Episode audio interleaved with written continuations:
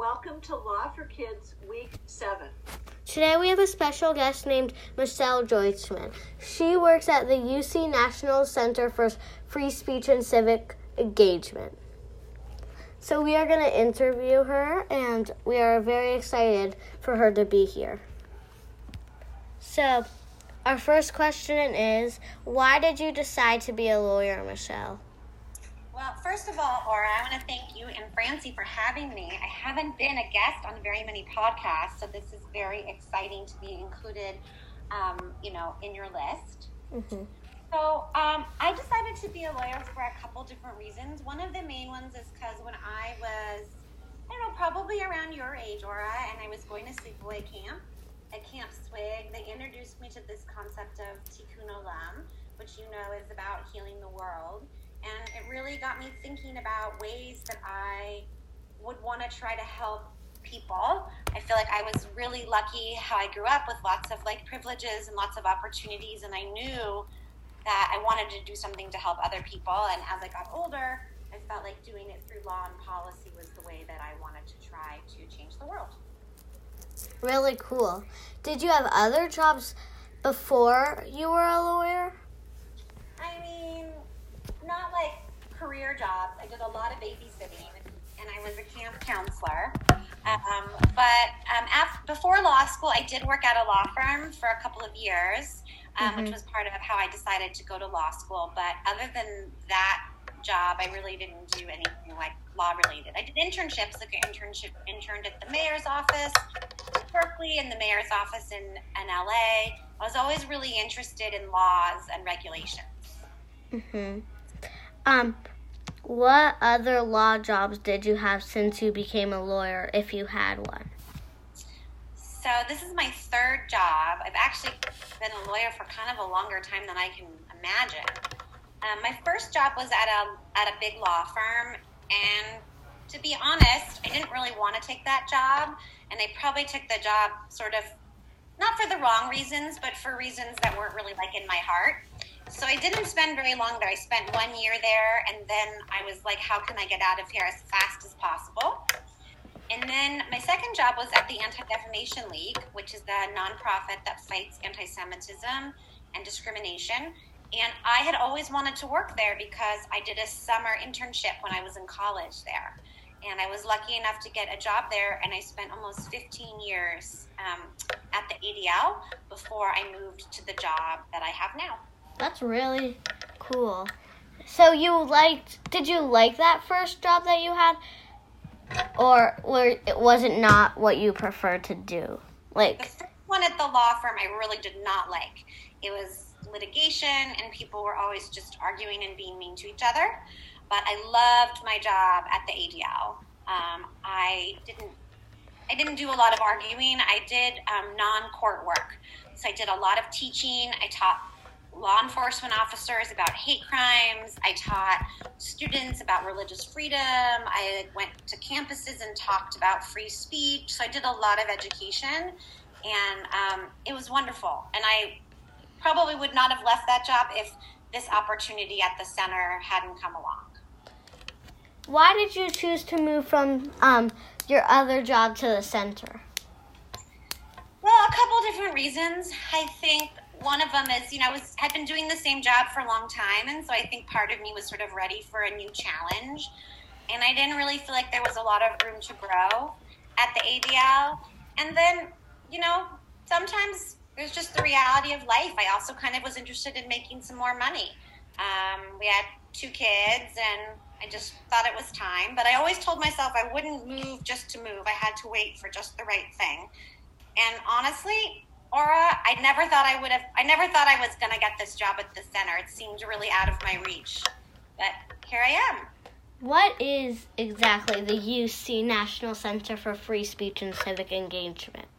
That's a great question, and I wish we had a shorter name. So if you and your grandma want to come up with an acronym for me, I'd be so happy. Um, basically, the center was created to study and think about speech um, and civic engagement and democracy um, on college campuses and how things have changed since the free speech movement started in Berkeley in the 1970s and how students are using their voice you know, in good ways and not such good ways.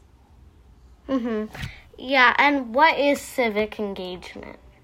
Just to Well, that's kind of a million dollar question. I think if you asked 10 different people, every person would probably have a different definition. And I'd be interested someday for us to talk about what you think civic engagement is, because I know that you have done a lot of civic engagement.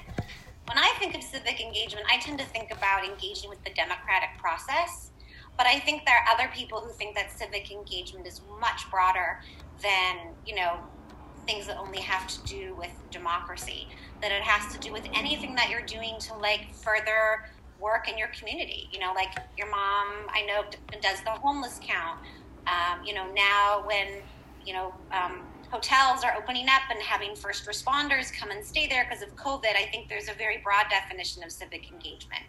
Um, and one of the hard things about the center is that free speech and civic engagement are both really big topics that have really big definitions. And so it's hard to do all of that at once. yeah. So what do you do in your job when you're working at the center? Well, um, so the center is new. So basically, my job, and I, I only have one other person on my team, is we're really building it from scratch. So it's sort of like building a building. We're trying to set a foundation to think about what are important things to think about, what are the people that we want to touch. And so I do a couple things. I'd say the three main things I've been doing are one, we have a fellows program. So we have 10 fellows, each who have a different project about a free speech or civic engagement issue. So I oversee their projects and work with them. Second thing we do is we do a lot of programming and events. So we have um, a big conference in DC on these issues. And actually, next week we're having the first of a webinar series. So we do a lot of education for faculty and students and administrators. Um, and then I would say the third thing I do is I still try to get out there and do workshops for people, um, whether it's students or administrators, and talk about what does free speech mean under the Constitution and how, as members of a campus community, can we use our voices. Really cool. And um, so you do that job as that's so you basically are trying to gr- make the center grow and get more people to kind of work there, or or um, are you just trying to like tell people this is what we are trying to say? I'm trying to do all of it. So I feel like this is the end of my second year, and I feel like I've spent the last two years really trying to be like, hi, this is what we do. And then the next part will be, this is what we do, and now I want to grow it. And so to grow it, I need to raise money so that I can hopefully hire more people and we can do more work. Um, so it's a combination of all those things. Yeah, that's that's a very cool job, and I would I would love to have that job if I got the chance. Well, I mean, I'm I'm in I I need help. So, you know, maybe something that we can talk about in the future. Mm-hmm. And this is not related to court. This last question: If you had a different job not related to court, what would it be? It could be anything. Well, I did want to just mention one thing to you, Aura, because Yeah. one of the things I have been thinking about about the center is starting a center podcast.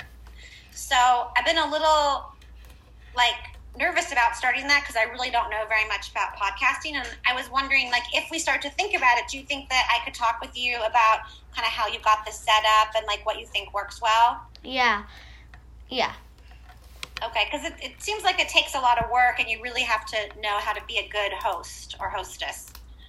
Um, if I could have a different job, so this, but none of my jobs are related to court, so I definitely. or related to like law and oh, if I had a job not related to law, yeah, or court. okay. Um, well, I'll, I'll do both. If I had a different law job, I think I want I would want to teach law all the time.